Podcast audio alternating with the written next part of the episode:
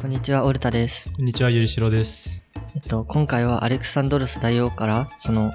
の東方遠征からヘレニズム時代の形成までの流れについて説明します。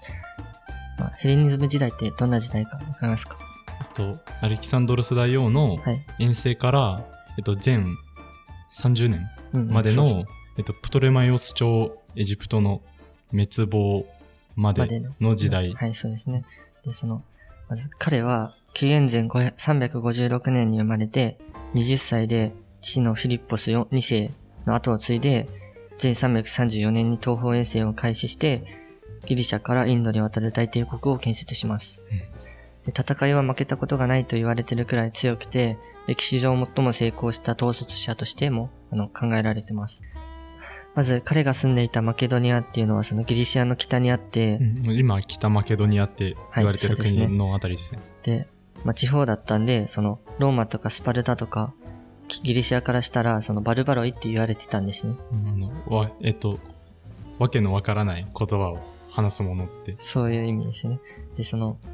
まあ、彼らは、あの、異民族のことをバルバロイって言って、自分たちのことをヘレネスって言ってました。スパルタでは自分たちのことをヘイリオタイって言って、あ異民族のことをペリオイコイって言ってました。うんこれややこしいとこなんではい、覚えていた方がいいですね。とまず、アレクサンダロス大王の父であるフィリッポス2世の功績から話していきたいと思います。はい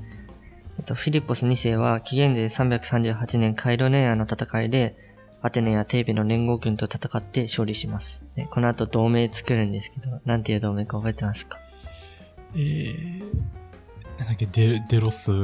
あそれはあの、あペルシア戦争の後のアテネですね。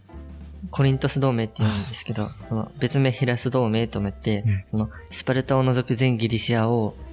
あの集めて、それらを支配下に置いたんですね。でもこれ意外だと思うんですけど、この同盟はギリシアの平和の維持と永続化を目標にしてたんですよ。だから単純に支配じゃなくて、そういう目標もあったんだなって。別に戦うためじゃなかった戦うためじゃなくて、うん普通に平和とかのためだったんですね。で、まあ、彼はその軍事的とか外交的手腕に優れてて、優れていたんですけど、うんあのペルシア討伐のために小アジアへ渡るんですね。で、その時に暗殺されます。暗殺さななぜ？なんかその、勢いづいてたんで油断してたあんですよね、多分。ね、敵に暗殺さーれちゃうんです、ねなるほど。。で、フィリポス2世の死後、子供のアレクサンドロスが在位につくんですね、それまで。で、この時彼は20歳だったんですよ。で、その、彼はコリントス同盟の名手として、その、マケドニア王位についたので、何でもできちゃうんですね。この立場を利用して東方遠征を始めます。彼は少年時代、アレクサンドロスの教育にはその母のオリンピアっていうのが影響してて、うんあとまあ13歳から15世紀、これは有名だと思うんですけど、あの、アリストテレスが家庭教師として教えてたっていうのもあって、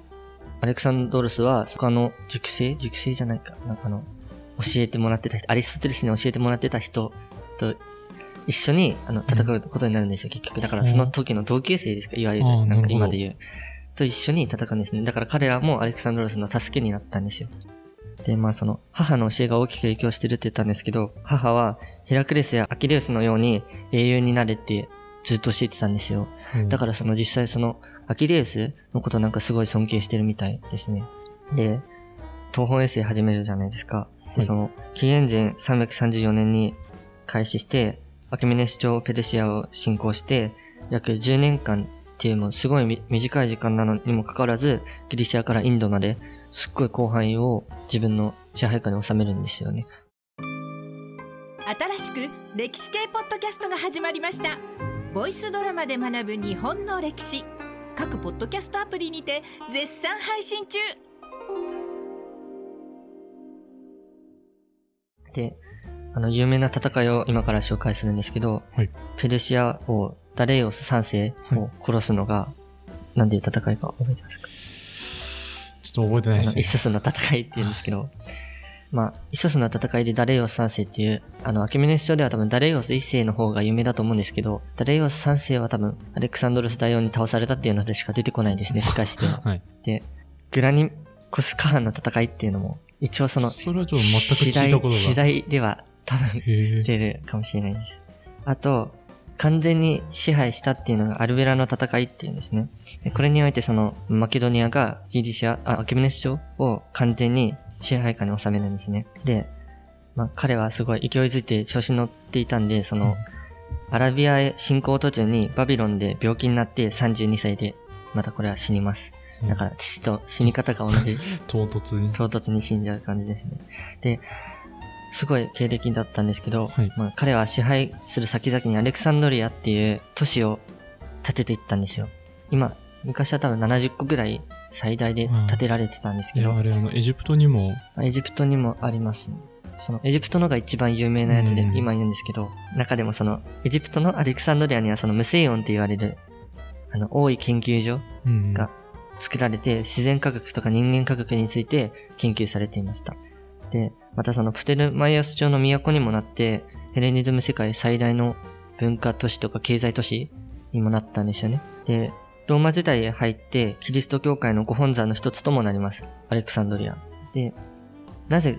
彼があのこんなに領土を拡大できたかっていう話なんですけど、はい。まず、彼が征服民に対して寛容だったからっていうのがまず一つで、歴史上の成功者っていうのは、大抵その、征服地の人たちに対して寛容なんですよ。宗教的とか。なるほど。宗教を強制しちゃうと反乱が起こって、うまく統治できなかったり。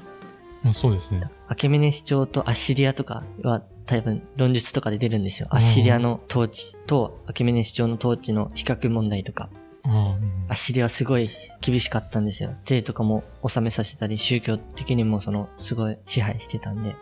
で、あと、13歳から15歳までアリストテレスを、その、アレクサンドロスの家庭教師として招いたっていうのも大きな原因なんですね。アリストテレスはその、ミエザの学園っていうところで、アレクサンドロスと、あと、ま、学友に、ギリシアの基礎とか教養などを教えたんですね。この時の学友が、後に、そのアレクサンドロス対応を支える、ま将軍となります。これは諸説あるんですけど、戦い方とか、政策とかを見ると、アリストテレスの影響はあんまり受けてなかったっていう人もいるんですけど、まだそこはよくわかんないですね。受けうん影響を受けてるっていう人もいるし、受けてないって言ってる人もいるんで。なるほど。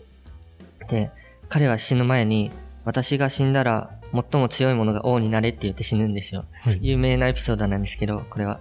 で、彼のよ領土はそのディアドコイ、いわゆる後継者うんの人たちによってあら争われるんですよ。はいで、その結果、その部下の将軍たちによって彼の広大な領土は、はいアンティゴノス朝マケドニアとセレウスコス朝シリアとプトレマイアス朝エジプトなどの諸国へ分かります。えヘレニズム三国ってそうです呼ばれるやつですね。で、あの文化的な面から見ても彼はすごくて、あのアレクサンドロスの東方遠征から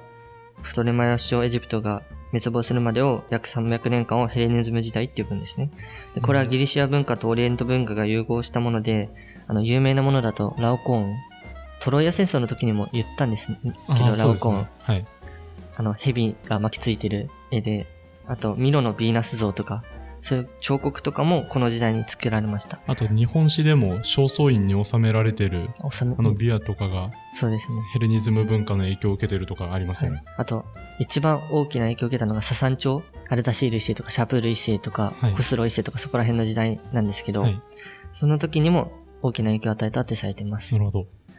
これでアレクサンドロス大王についての説明終わりです。ありがとうございました。ありがとうございました。